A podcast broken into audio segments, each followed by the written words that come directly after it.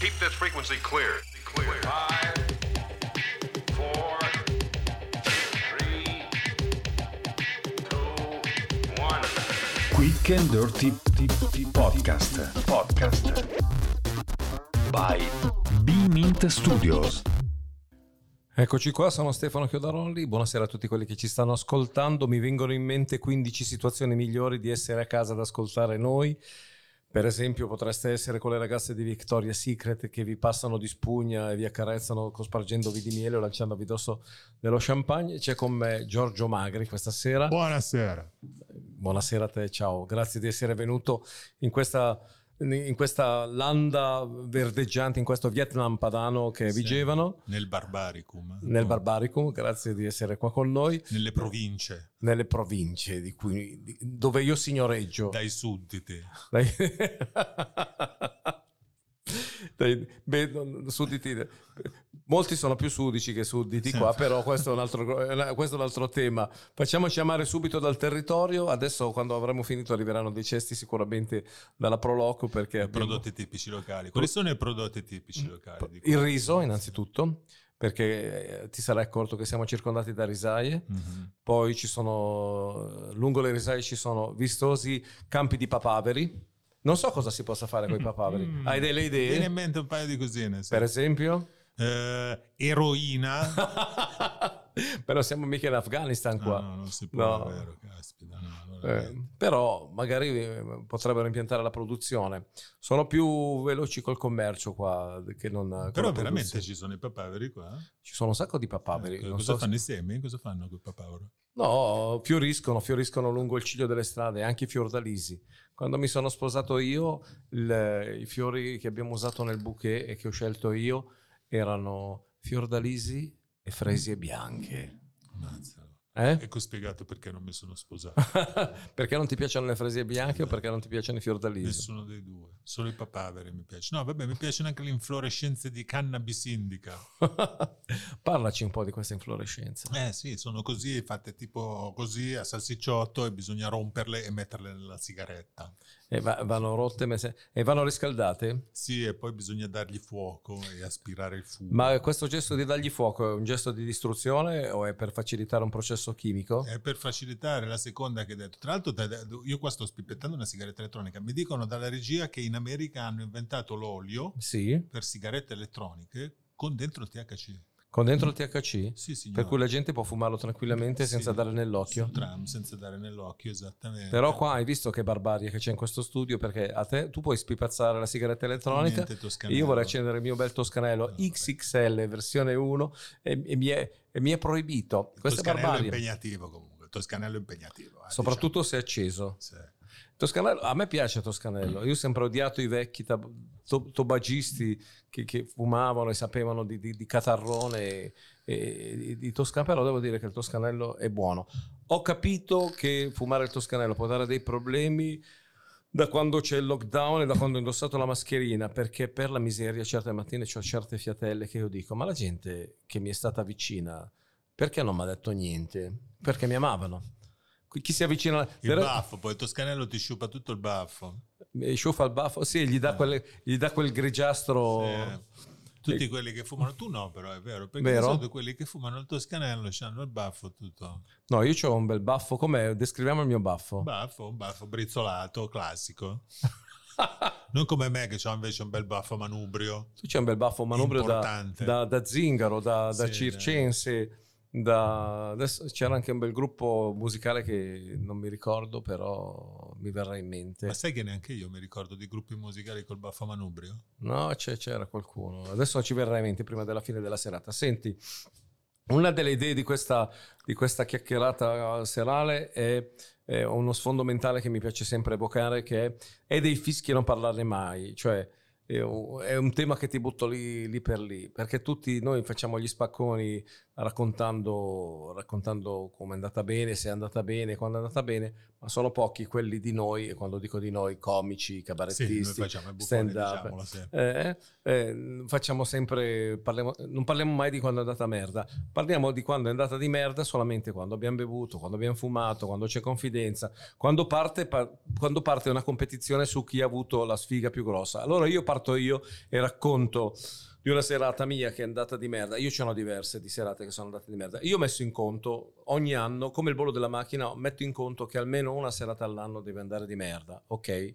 Poi ci sono le serate di merda, quelle così standard, e le serate di merda dove tu non um, potresti anche smettere di fare questo lavoro. Una delle prime serate che ho fatto io, che avrei potuto smettere di fare questo lavoro, è stata all'idroscalo. Dietro l'idroscalo c'era un Mhm. locale di ballo latinoamericano. Mi hanno chiamato per fare il mio personaggio. Il mio personaggio era un personaggio del panettiere. La sera era una sera tutta di ispanici che erano lì solo per ballare.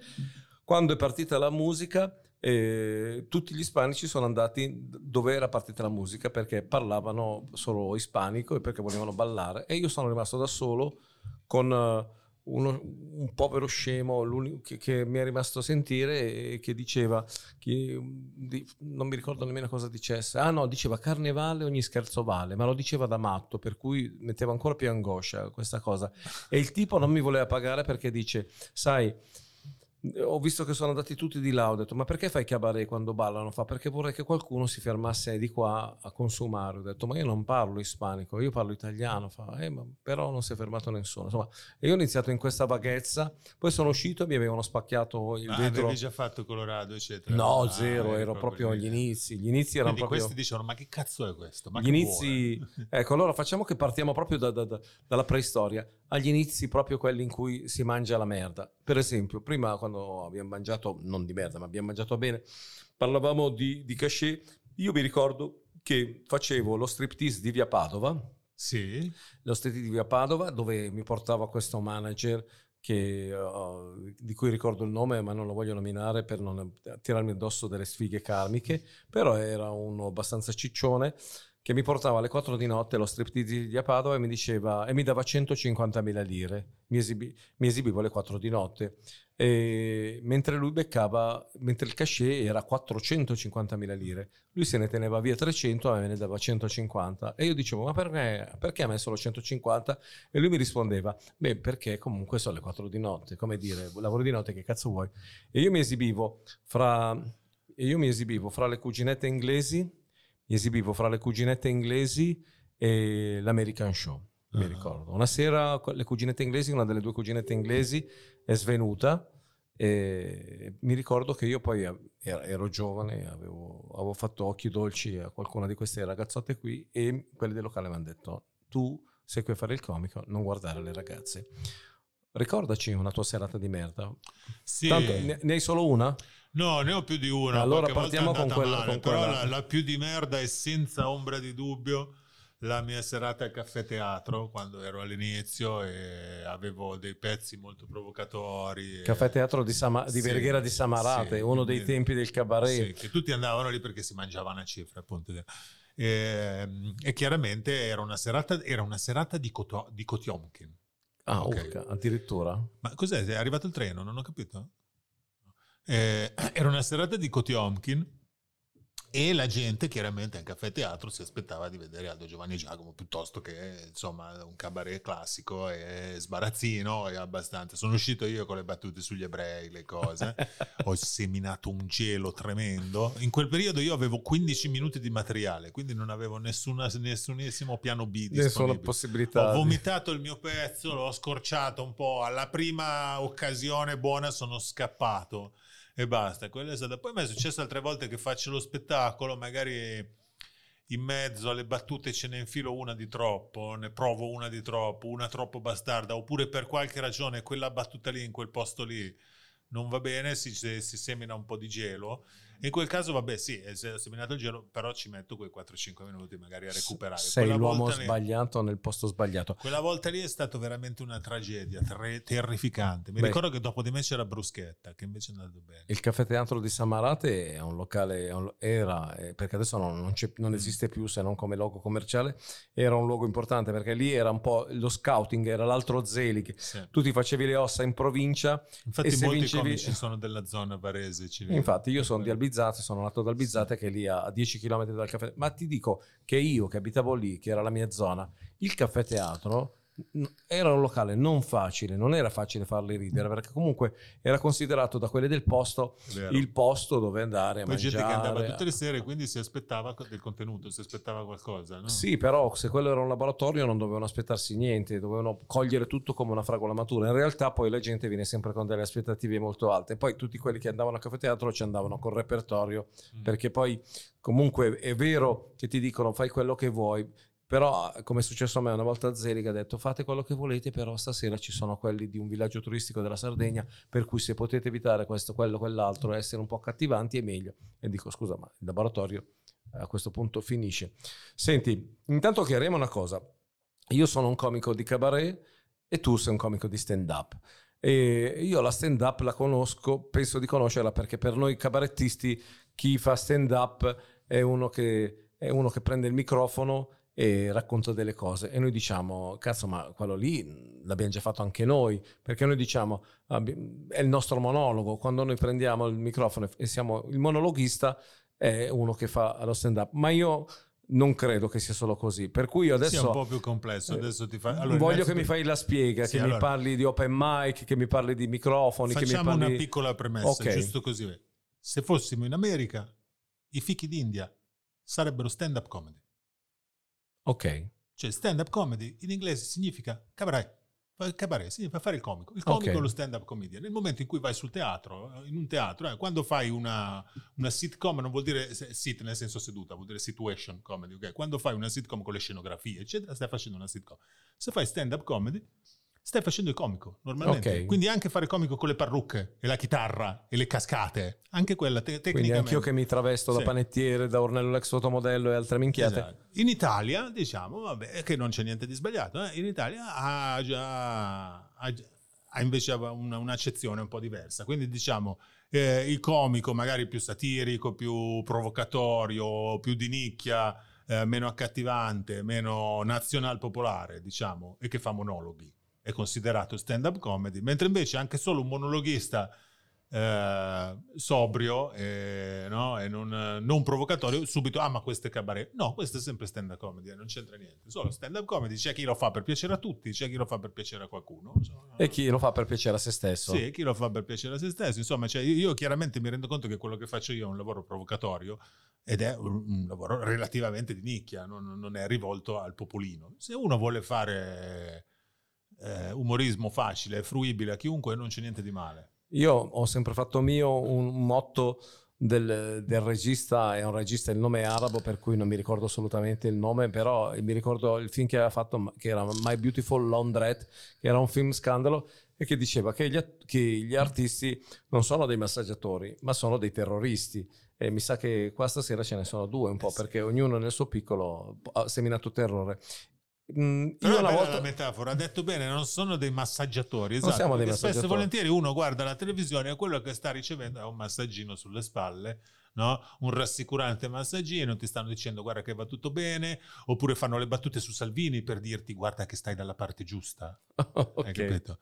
Che io dico, ma perché devo andare davanti a un pubblico di sinistra a dire che Berlusconi va puttane? Cioè, poi ho beccato l'applauso e non, Sì, perché hai non lavorato- ho spostato un voto. Hai lavorato in una zona comfort, invece Sì. bisogna andare da quelli che non la pensano come Invece te e dire il contrario. opposto, esatto. Vado lì e, e- e- e provoco in maniera da, da- secondo me, speriamo, da far nascere una- un, un pensiero, un ragionamento. Io mi ricordo che sono andato una volta in Calabria, ero a Reggio Calabria, ero alla festa dell'unità di Reggio Calabria io- e ho preso il microfono. Devo dire che ero un, po', ero, ero un po' alticcio e questo mi ha dato coraggio. Ogni tanto bere dà coraggio. E ho esordito davanti al microfono dicendo: Ok, io lavoro, però svuotiamo questo posto dai teroni e dai comunisti. L'hanno presa sul ridere, grande risata, ma altrove non sarebbe andata così. Invece un'altra volta dove il comico Stefano Cadaroli ha seminato terrore è stato nel mio spettacolo mh, più pagato in termini di lunghezza di spettacolo. Mhm. Era una festa dei Lions o dei Rotary o, o- o insomma qualcosa del genere. Era Monza, mi avevano chiamato, era circa 15-20 anni fa.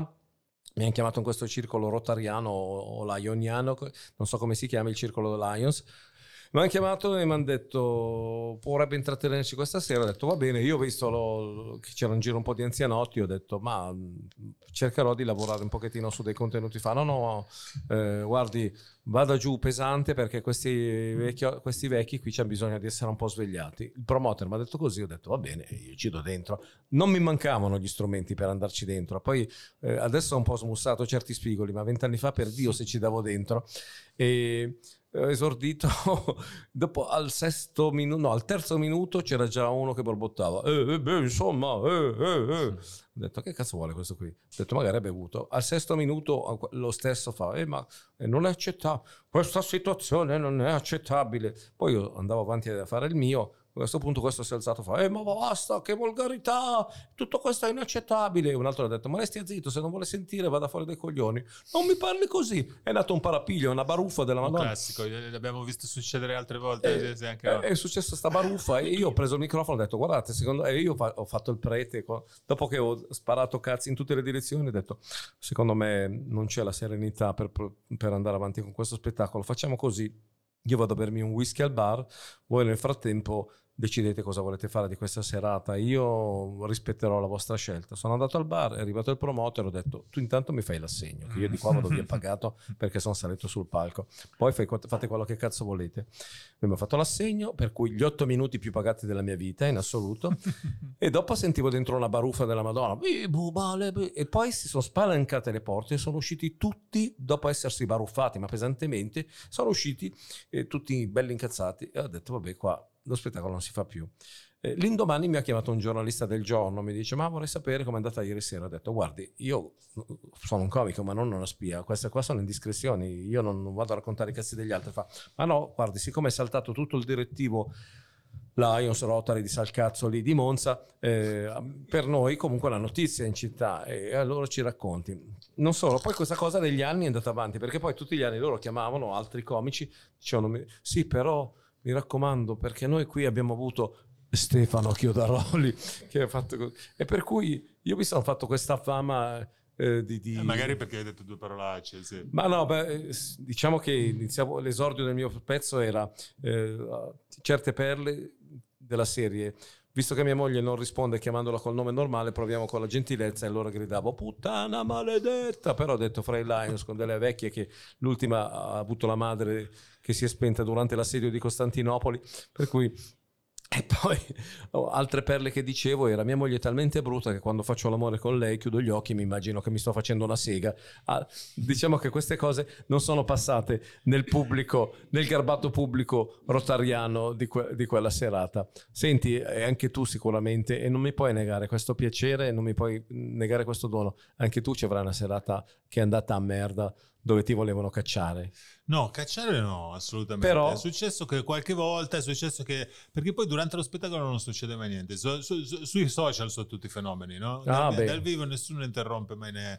Però è successo che dopo lo spettacolo qualcuno venisse, sai, però quella battuta sui disabili, quella battuta sulle persone di colore. Però il fatto è che quello che eh, magari l'altro giorno, per esempio, poco tempo fa c'era una ragazza che si lamenta. Allora, io ho fatto una battuta assolutamente sobria, no? Ho detto. Ogni tanto. non mi accontento della definizione. Tira fuori Sì, la battuta, La battuta mettiamo, questione- mettiamo le carte in tavola. La battuta in questione era eh, con gli anni mm, mio nipote sta iniziando a fare domande imbarazzanti riguardo al sesso. L'altro giorno, per esempio, mi ha chiesto: Ce n'hai ancora per molto? Allora, dopo lo spettacolo, la tipa mi ha detto: No, però questa battuta che prende per il culo le vittime di abuso, no? Allora, innanzitutto, la battuta non prende per il culo le vittime di abuso, ma prende per il culo quelli che dopo lo spettacolo vengono a rompere i coglioni. Sia chiaro. Secondo, quelli che vengono a rompere i coglioni dopo lo spettacolo, non è mai la ex vittima di un abuso, è sempre puntualmente una donna di mezza età. Sempre puntualmente, che si sente intitolata, per qualche ragione, A a, riparare i guasti del mondo. E- e- e- il bersaglio del mio umorismo non è, non è la minoranza, ma in parte non è neanche lo stereotipo. Ho iniziato così con la presa per il culo degli stereotipi, fine a se stessa, così, eh. Quindi fai, fai- fai la finta, fai la finta di fare le battute sugli ebrei taccagni, sui neri che ce l'hanno grosso, eccetera. Il principio dell'insult comedy è un po' quella, ma adesso eh, diciamo che il bersaglio dello spettacolo, secondo me, è più il coglione che si indigna. È più far indignare i coglioni. Sì. Adesso Che, devo dire che- la che verità. coglione che fa le battute Anche da, parte, anche da parte mia, sapere che c'è qualcuno che si incazza, io li vado quasi quasi a cercare con lanternino quelli che si certo, incazzano. ma sì. Perché è troppo bello farli Ma incazzare. io poi su Facebook quando succedono queste cose sono contento perché così ci sono tanti commenti, tante reazioni e cosa c'ha più, c'ha più visibilità, no? È fatto apposta assolutamente. Quindi tu già primo ci sei cascato con tutti i pantaloni. Bravo. Prima, re- la regola numero uno, ci sei cascato, ti sto dando una notizia. eh. Poi tutto il resto è grasso che Sì, vola. perché quello che vogliamo noi non è che non ci sia indifferenza, ma che accada qualche cosa. Sì. E, e se accade qualche cosa, questo diventa terribilmente interessante. Io, per esempio, sono una merda. Ogni tanto vado sui post di Repubblica perché talvolta hanno, hanno un pensiero. C'è un pensiero intelligente dietro, talvolta sono veramente così affettati di buonismo, di, di, di, di cose che io ci sguazzo. Per esempio, una volta eh, c'era, c'era un post che parlava di queste nonnine che avevano ricevuto questi bambini migranti e li tenevano sulle ginocchia, per cui c'era tutta una sviolinata sulla tenerezza e io ho semplicemente commentato, virgolettandolo, Ebony and Ivory live together in perfect harmony. È scoppiata una merda, ma ha scritto di tutto di più. E in genere quando si incazzano con, con te fa, ecco perché non mi facevi ridere già ai tempi, era meglio che tornavi a fare il panettiere, già come comico mi facevi cacare, ma come persona sei da disprezzare, ecco perché non mi sei mai piaciuto, perché non le vai dal tuo amico Salvini queste puttanate. Poi tu basta che... Tutti questi Ma- stanno facendo un favore, eh. Per me sì, perché, perché poi dopo, perché ogni volta che scoppia una merda, io ho sempre 20-30 persone che incominciano a seguirmi. Eh, certo. E io quello che cerco, io lancio il candelotto di dinamite, muoiono Su gli innocenti, persone, ma 10, mi 20 regala che anche il pesce buono. Sì, sì. Su mille persone c'è sempre que- Tanto io poi faccio questo discorso che è molto semplice. Il mio, appunto, come dicevo prima, è un umorismo di nicchia, non è un umorismo rivolto a tutti, no?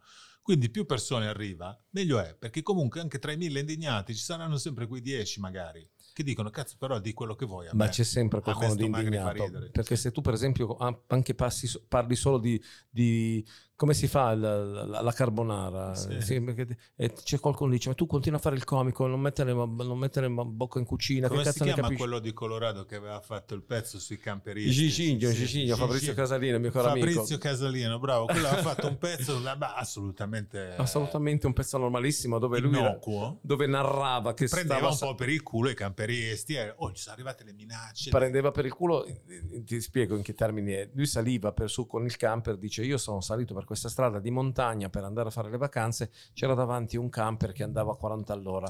Camperista bastardo, tanto è bastato a fargli rompere i coglioni dall'associazione dei camperisti, dei camperisti.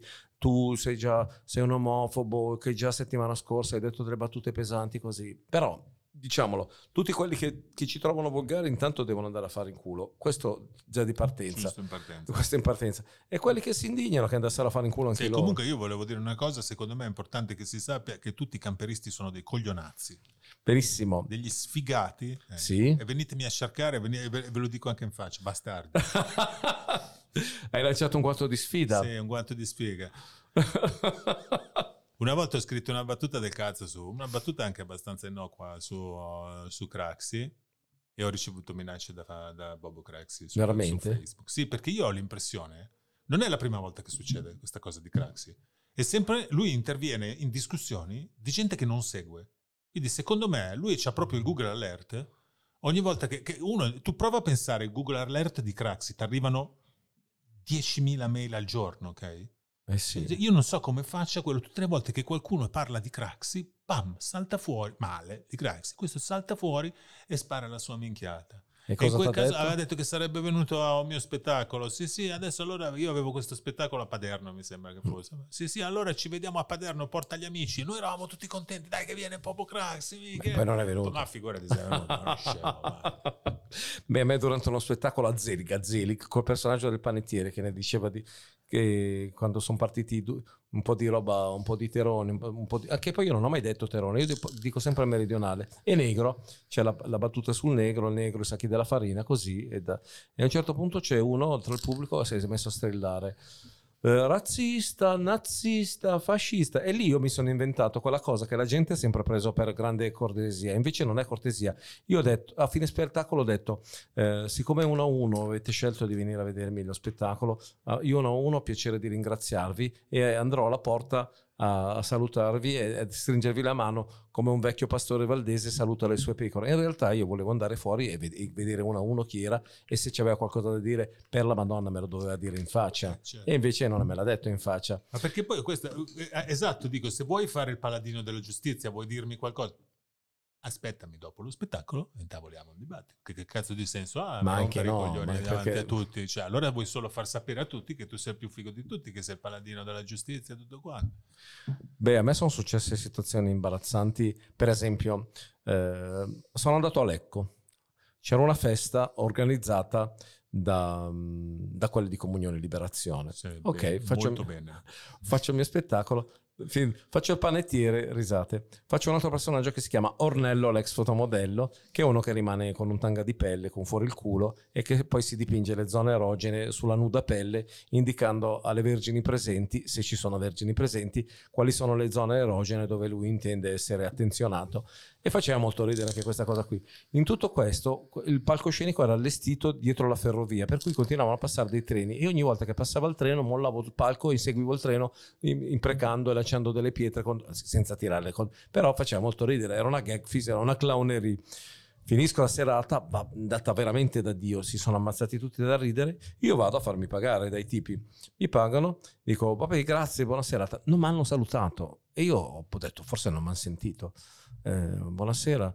Eh, non- loro, c'era la famosa cinquantenne che hai citato tu, che eh, poi un, un mio amico presente mi ha detto che questa è andata dall'organizzatore e gli ha detto queste, es- queste parole, fa è un uomo nudo quello che stiamo vedendo sul palco in questo momento, come dire, ma tu eh, che hai organizzato la serata sei così coglione che hai fatto venire uno a spogliarsi davanti ai ragazzini e, mm, e quello se, se l'è sbattuta e la, sua forma di indignazione è essere maleducato, cioè non mi ha salutato, ha detto grazie, arrivederci.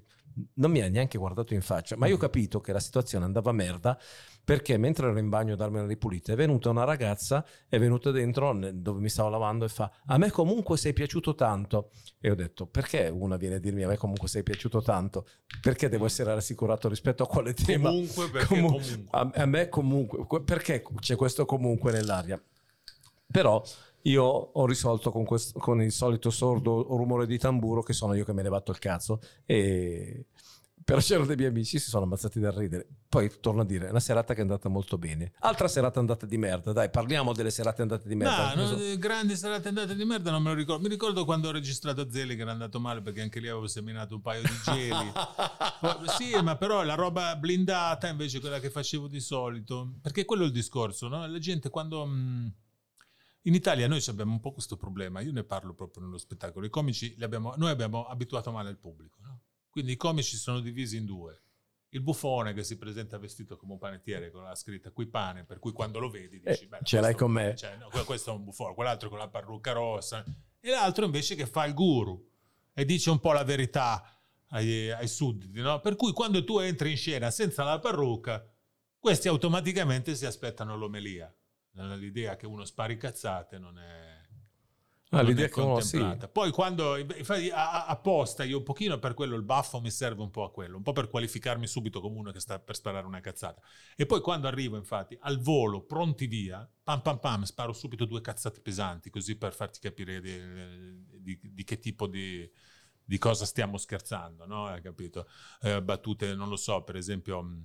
eh, il fatto che Salvini raccolga consensi al sud dimostra che i terroni sono stupidi Ok. cose di- cioè, eh, in cui il paradosso E è questo è un riempi- è un riempipubblico Sf- subito. sfido chiunque a dirmi che questa è una battuta razzista no? Ok, cioè, Infatti. non- non- Rimanda in cortocircuito. cioè, quindi capisci subito che tipo di cortocircuito Ok. che tipo di giro Sì, se- sì. fanno le, le- mie battute che tipo di Gli stai lavorando sotto i piedi, Sì. non gli stai lavorando in Sì, superficie. esatto, gli sto scavando un po' sotto i piedi esattamente e poi mi piace che non si capisca da che parte arrivano gli spari un pochino, Ottimo. Sì. Anch'io lavoro sempre così, cioè eh, succede qualcosa ma devono sempre temere che succeda qualcos'altro. Una sera, una sera mi hanno interrotto uno spettacolo perché un mio collega scemo... Ma che tutte Eh. a voi succedono? A me non succede. Io faccio delle battute tremende, ma questo fa il panettiere e lo interrompe una Ma sera. no, sì, io no, faccio, ma non faccio solo il panettiere, io faccio anche monologhi, Sì, faccio no, anche so, tempesta ormonale. Tempesta ormonale è uno che, che strillava la cocaina un tranquillante e poi mi, mi lanciavo a terra. Adesso se mi lancio a terra come mi lanciavo a terra ai tempi vi spacco le ossa. Ho provato una volta, non ho camminato una settimana, cazzo. Tempesta ormonale, beh, mi è successo, sono andato in Sicilia, eh, eravamo, eravamo a Bronte. eh, Sì, dove parlo- fanno i pistacchi. Bravo, dove fanno i pistacchi e mi ricordo che ci hanno fatto montare il palco non in piazza, che io dico perché non ci ha fatto montare in piazza? Ma Ci hanno fatto montare sulla curva, su una curva gomito perché per far piacere sa il cazzo qualcuno.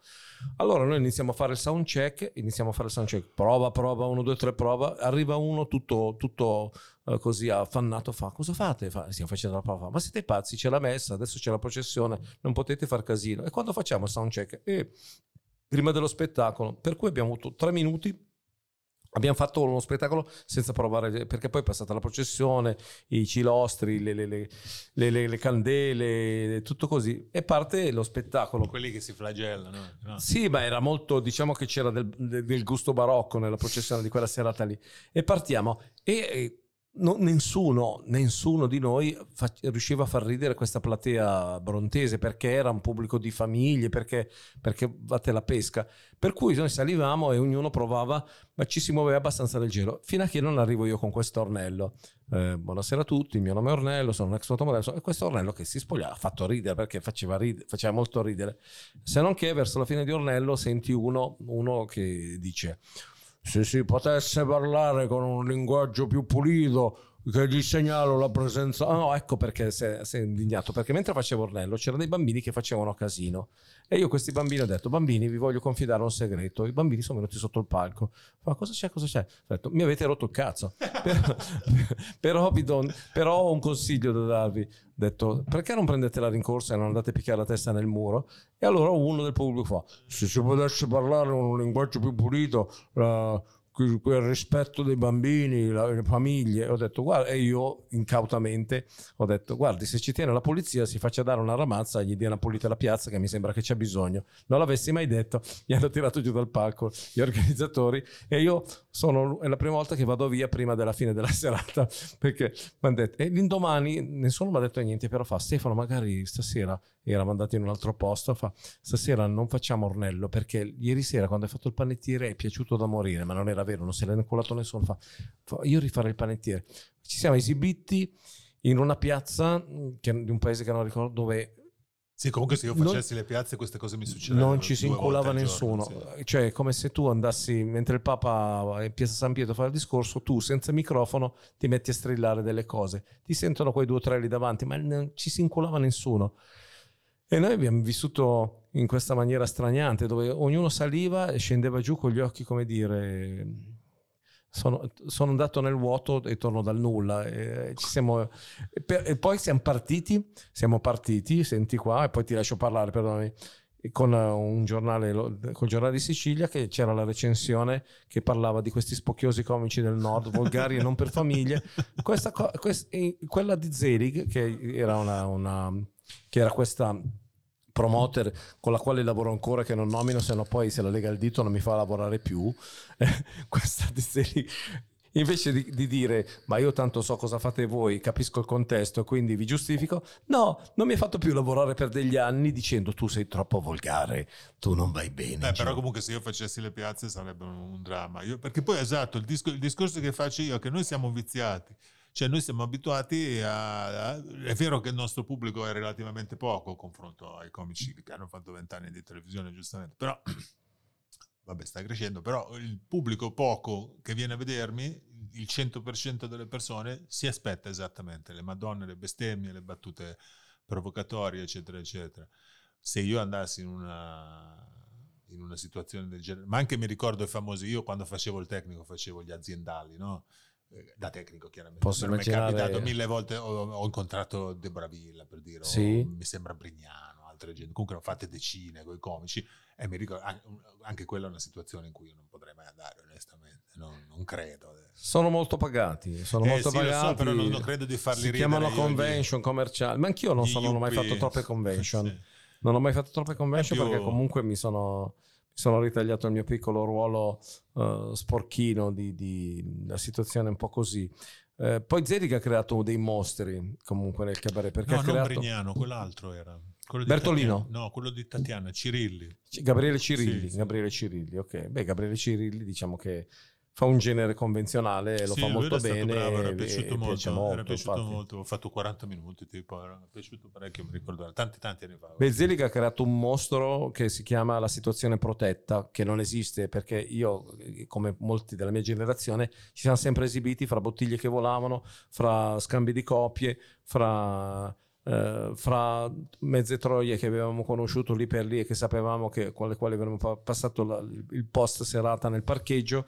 E per cui quando nasce la situazione protetta, nasce una situazione dove all'artista di Zelig venivano date le garanzie che si sarebbero eh, esibiti per un pubblico che comunque già li conosceva, che già li accettava, che in qualche modo era omologato al loro tipo di linguaggio e che comunque era già anche arrivato il bonifico una settimana prima di andare in location, mentre il cabaret è nato in un altro tipo di ruvidezza, che è un po' quella che mi raccontavi prima de- dello stand up. Sì, la famosa storia di Bill Hicks che una volta ha fatto così schifo che dopo 20 minuti voleva scappare se non che ha iniziato ad arrivare la roba sul palco lui da dietro in fondo alla sala ha visto il portellone che si apriva e il suo manager che sventolava l'assegno così in controluce no? come per dire ce ne possiamo andare ci hanno pagato ok, ha mollato tutto e se n'è andato queste sono cose che succedono quando arriva la roba a me non è mai successo però mi piacerebbe che sventolassero un raccontare. assegno. No, eh, no, non mi è mai successo che nessuno sventolasse l'assegno, bravo che me l'hai fatto ricordare, però neanche che mi prendessero a bottigliate o che cercassero di interrompere lo spettacolo. Io, guarda, parlo dei luoghi in cui lavoro, per esempio, mi viene in mente al volo che pensi mi in cui ci esibiamo spesso.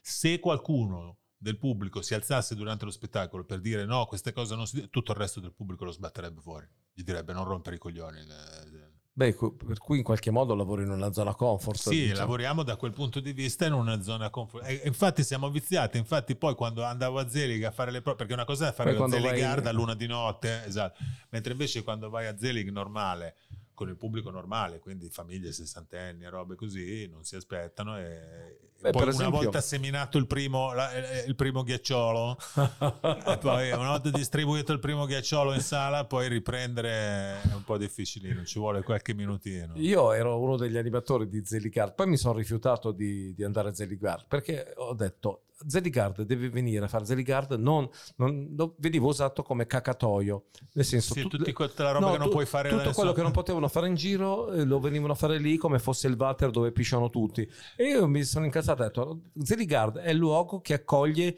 il repertorio che viene portato in serata se no sono capaci tutti. Uno vengo qui mi, mi- mi bevo due whisky tutti i porchi che mi vengono in mente li tiro ma è finzione è una finzione che faccio in un luogo. Infatti io alla quarta volta ho detto sentite sapete che c'è? Vi saluto. Poi la sera io ho fatto un esperimento ho spaccato un, po di- un pezzo di di scenografia, di- ho spaccato un pezzo di muro con una testata, così perché ho detto se è Zeligard che deve essere Zeligard fino in fondo. E, e dopo il tecnico fa, eh però va bene tutto, però così si esagera. In quel però così si esagera, io ho visto la morte del progetto, ho detto guarda, allora Se visto... non posso neanche prendere a zuccate il muro, se non posso spaccare un po' di scenografia eh, perché così si esagera e, e poi quella sera mi ricordo che una cosa che mi ha gelato il sangue era magari facciamo dei pezzi un pochettino più, un pochettino più puliti e dritti perché ci sono, un- sono quelli di una catena di villaggi turistici che hanno un certo interesse per il progetto non, vediamo di non spaventarli. Ho detto ma noi dobbiamo buttare via una sera sperimentale perché voi av- avete venduto una convention a- a- a- della gente che fa vacanze per, per i pensionati. Ho detto ma vi saluto cordialmente No, quando andavo io era bello tosto, mi ricordo. Facevamo sempre roba bella tosta, anche a me non è mai stato messo nessun freno a mano, ma è sempre, è sempre stato, sono sempre stato lasciato a briglia sciolta abbastanza. quando è stata la scintilla Giorgio che hai detto cazzo devo salire su, quel pa- su un palco e cominciare a dire delle cose Sì, è stato...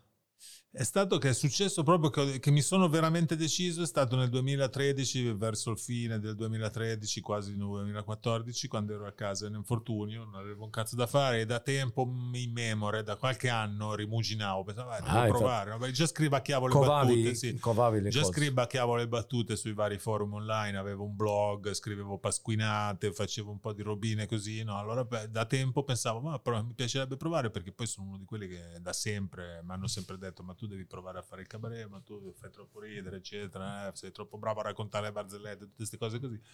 Quindi ci avevo sempre un po' pensato, no, a sta cosa. E quindi niente, ho provato, è andata bene da subito e quindi poi ho continuato. Do- hai provato la prima sera Sì, dove hai provato Simonetta. qual è stato? Al Al Cicco Cicco Sim- Simonetta. sì, al Cicco Il Simonetta. posto che sa più di umido e- Sì. e più di Eh, Adesso è cantina. un locale pettinatissimo. Davvero, eh. Giuro? l'ha preso Manuel Agnelli. Manu- ah, Manuel Agnelli. Sì, quello di X Factor. Sì, sì, sì. L'ha preso lui, si chiama Germi ed è un Ah. posto figo adesso che ancora non ci sono andato, però mi hanno detto che è un posto molto figo, pettinato e fanno anche roba di classe, musica dal vivo. E cabaret non ne fanno più. E si vocifera che stavano eh, meditando. E chiaramente stiamo parlando di prima del 2020, quindi quando poi eh, è arrivata la peste. 2020 apre culo stringi i denti. Come hai passato questi due anni oramai? Eh, male, lockdown? male, perché poi chiaramente non faccio, io quando non faccio il comico faccio il tecnico, il mio lavoro principale. Ok, diciamo, ma rima- è- lo, tieni, lo tieni sempre vivo quel lavoro lì? Sì, ho- l'ultimo lavoro che ho fatto è stato nel 2019, poi quando è arrivata la pandemia da diversi mesi, da parecchio tempo pensavo solo alle serate.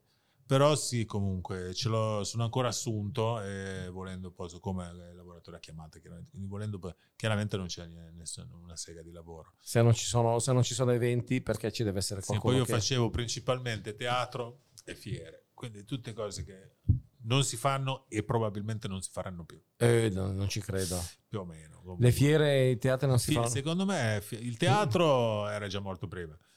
No, il teatro italiano, in Italia il teatro non esiste, in Italia ci sono dei gruppetti che si spartiscono dei soldi, fanno spettacoli brutti, pedanti, noiosi, rotture di cazzo, ca- gli attori sono dei cagnacci, infatti il pubblico non ci va a vederli quelli campano No, è un pubblico, è un pubblico di, di vecchi, di vecchi fondamentalmente che possono permettersi certi costi di abbonamento e è una cosa che mi sono sentito dire io spesso quando facciamo certe commedie eh, o, o certe pezzi fa eh, però ai nostri abbonati non so se piace. E quando, tu- quando passa questa frase i nostri abbonati tu ti vedi queste persone per bene fra i 38 e, e i 70 anni che arrivano che arrivano un po' zoppicando che, adesso in parte sono stati con sterminati l'Oden, sì, con sì. l'Oden e che poi vanno dal direttore del teatro e fa eh che bella serata questa sera io una volta ho fatto una, una roba sempre per i Laios i Rotary mi ricordo che ero Ivrea e c'era questa festa di carnevale per cui io reduce dall'altra volta me ne sono stato abba- abbastanza abbottonato cui nel frattempo avevo un po' maturato strumenti comici un pochettino più adeguati e mi ricordo ho detto sto, beh, sto attento e mi ricordo che c'era questa qui che faceva Pulcinella che era un pezzo di gnocca veramente da mangiarcela e aveva su questo vestito da pulcinella di raso però sotto non aveva lingerie. Per cui è vero che aveva su sta, sta, sta lingerie bia- non aveva la lingerie questa seta bianca e sotto questa seta bianca pulcinella c'aveva due capezzoli che sembravano due nespole nella stagione delle nespole. io dicevo, ah però questa festa dei... E questo mi ha dato coraggio perché ho detto, se c'è Pulcinella così, io forse posso, posso azzardare qualche cosa. Per Dio ho azzardato e mi ricordo che quella sera una signora si era avvicinata a uno dei pubblico degli abbonati e mi disse, complimenti, e le sue macchiette sono state veramente godibili. Dove, ho- dove l'ho già vista per caso? Ho detto, guardi signore, è stato durante l'assedio di Costantinopoli. Eravamo io, lei e Torquato Tasso. Lui purtroppo è mancato, però noi siamo ancora qui adesso. Però eh, ci siamo allontanati dalla domanda. Come è passato? Ah, Descrivimi la giornata di Giorgio Magri durante il lockdown. Durante Eh, il lockdown, guarda, fu- cazzeggio. a che ora ti alzavi la mattina? Ma verso le 9 e mezza, 10. Mm, Siamo ancora nel Ah, campo guarda, della in, decenza. pieno, in pieno lockdown, in- nel Mm. primo lockdown, in pieno lockdown c'è stato il momento in cui ho perso completamente gli orari. Il cui- momento merda, chiamiamolo. Sì, eh, il momento per cui letteralmente mi facevo la carbonara alle 3 di notte, dormivo fino alle 2 del pomeriggio, mi facevo le canne a cena, tutto sbagliato. Come capita quando ho fame, Invece, do- che ora- mangio, qual è l'ora giusta per le canne? Scusa dormo. per farmi i cazzi tuoi. eh, di solito appena sveglio, Ok. una, più o meno. Come il per dopo caffè. poco, sì, dopo, Ok. dopo caffè, ecco. Nelle giornate di cazzeggio come queste, dopo il caffè ci sta una bella cannetta relax, Ok. quindi poi un po' di cazzeggio su internet e fondamentalmente basta, cerco di scrivere, se non mi viene da scrivere mi faccio una passeggiata, mi faccio un giretto, se non siamo chiusi in casa. Ok. Se no, basta così, magari se c'è qualche serata in giro, qualche aperitivo in giro ci vado, se no me ne sto a casa. Ok. Parliamo adesso, eh, entriamo nella fase di questa rubrica che io battezzo in questo momento i cazzi degli altri. Ecco. La vita sentimentale di Giorgio Magri. Giorgio Magri è una vita sentimentale o ce l'hai avuta? Visto che parli di un uomo da solo in casa che si alza, si fa la cannetta, fa la pasta, c'è il gatto. No, Prima guarda- parlavi di un gatto. Sì, Parliamo da- pa- partiamo dalla cerchia ristretta. C'è un legame affettivo con un gatto. Come si chiama il gatto? No, non ho un gatto, ho avuto un'inquilina, ho avuto una coinquilina Ah. che, aveva un gatto, poi, poi si era fermata a casa mia per qualche tempo perché stava cercando una casa fissa a Milano, poi chiaramente l'ha trovata. L'inquilina per la cronaca è Laura Formenti, quella che ha fatto Italian Talent. Ah, ok. Sì. Però, e poi niente, poi lei ha trovato casa e quindi si è portata via anche il mio gatto.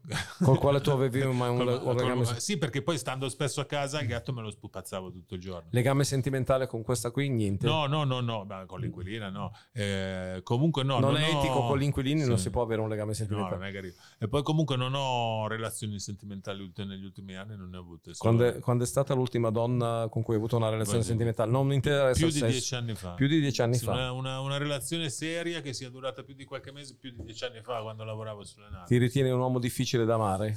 Eh, Non ti interessa un cazzo fare sì, una non ho mai fatto niente per, per farmi amare, diciamo.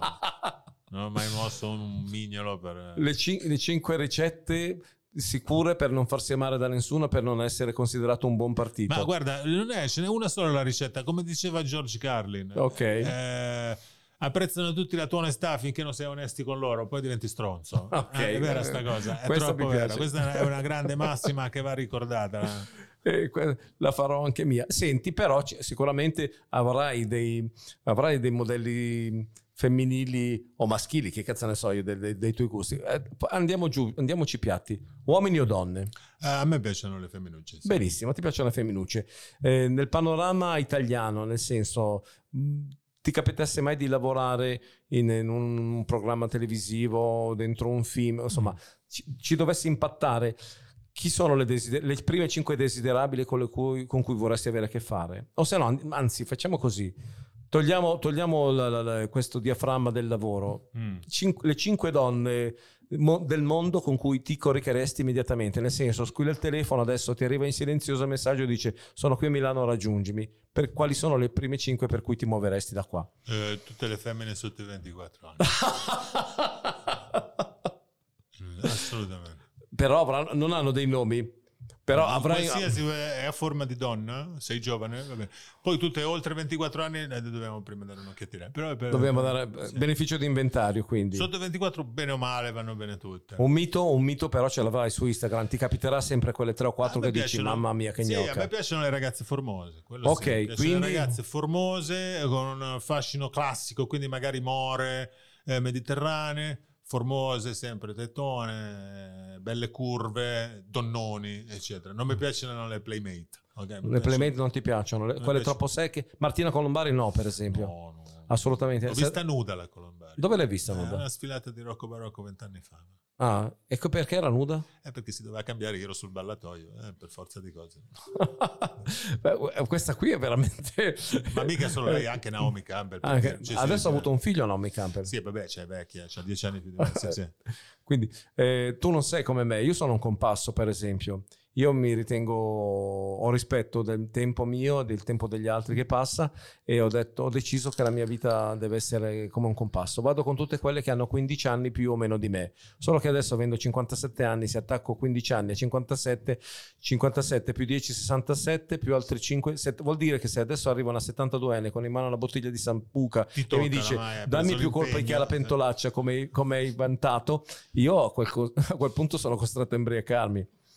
Eh, Oramai hai millantato, eh, durante il podcast hai promesso Mario e Monti alle vecchie, adesso questa giustamente viene a battere cassa. direi. oh, ubriaco, fumato o lucido? Sei mai Eh. stato a letto con una donna brutta? Sì, tantissime, perché No? non dovrei andarci. Chi sono io per non darglielo? Ma, che- che- ma assolutamente. eh. Sì, sì, sì. No, io devo dire Anche da sano, eh, anche Qua- da sano, assolutamente. Sì? Sì, sì. Senza, senza ehm, pentimenti? Ma guarda, sì, assolutamente. Sì, sì, sì, sì. Basta che non sia irrimediabilmente bruttissimissima. Ok, quindi non, non deve essere, non deve essere playmate. no, non sono uno parecchio di... Non, non- non- non- non me la devo... Poi è chiaro, ho dei gusti come tutti quanti, però non sto a fare troppo lo schizzinoso. Un comico che vorresti essere, Un comico che vorrei essere. a parte te stesso, che sicuramente è davanti a una strada luminosa, piena di Ma i e miei di martelli. I miei idoli sono tutti comici degli anni passati. Sì, Quindi Don Rickles, per esempio. Ok. um, eh, Lisa Lampanelli mi piace tantissimo. Greg Giraldo, che purtroppo è morto giovane. Tutti comici che sono, insultano, tranne Don Rickles, che sempre insulta, però in maniera molto sobria Ok. ed elegante sempre. Gli altri sono tutti comici pesantoni. Tutti comici di questo tipo qua, Jeff Ross, questi qua sono un po' i miei punti di riferimento. un ok. E a uno che volesse iniziare adesso a fare la stand up, Mm. tu dici guardate in quella direzione. Sì, Chi io guardiamo? direi di guardare generalmente tutto quello che è passato in America sul, nel- nel- nel- nell'ambiente proprio della stand-up americana, soprattutto nella seconda metà degli anni 90 e nei primi anni 2000. Senti, adesso c'è stato, voglio fare un po' il- il- la chiacchierata da mainstream, ma anche no perché io ho un mio pensiero. Hai, hai sentito la supercazzola di Pio Amedeo Sì. su... Io, secondo il mio, Secondo- punto, eh, sì, il mio punto di vista è che noi non dobbiamo rivendicare il diritto di dire o di non dire, ma semplicemente dobbiamo esercitare il diritto di dire e batterci nel cazzo. Se qualcuno ha qualcosa da dire, ce lo venisse a dire e poi ne parliamo. Tu cosa ne pensi? Io penso, innanzitutto, penso che per il discorso che faccio io e per il tipo di messaggio che cerco di lanciare io, Pio e Amedeo sono una sciagura. Sì, eh? Assolutamente. Quindi è, è molto importante che passi il contatto, il, il messaggio. Che se tu sei per la strada e uno con disprezzo, una persona che non ti conosce, ti chiama negro, gli devi dare una zuccata in fronte se sei negro. se sei nero. Questo è assolutamente. questo è- ed è importante anche che passi il messaggio che il, il personaggio che io prendo per il culo quando faccio quelle battute lì, il personaggio che interpreto, sono Pio Amedeo. Ah, ok. Cioè, il mio bersaglio, le persone che prendo per il culo anche quando faccio Sono il Amedeo. sono esattamente, cioè, quindi lui non è, loro due non sono autorizzati a fare un discorso filosofico sulla libertà di parola, perché la libertà di parola, eh, cioè quel tipo di censura che noi denunciamo, non serve a zittire Pino, eh, non è per zittire Pio Amedeo. Pio Amedeo fanno bene a zittire quel tipo di umorismo greve e, e fascistoide fatto con... eh, non è vero che ti devi fare una risata se ti chiamano negro, non è vero che se ti chiamano frocio. Io me la faccio una risata se mi chiamano vecchio di merda, però ci sono dei ragazzini magari che hanno 14 anni, stanno facendo adesso i calcoli con la loro sessualità, eccetera, che tutti i giorni si sentono chiamare o emarginare per quella ragione, non mi sembra...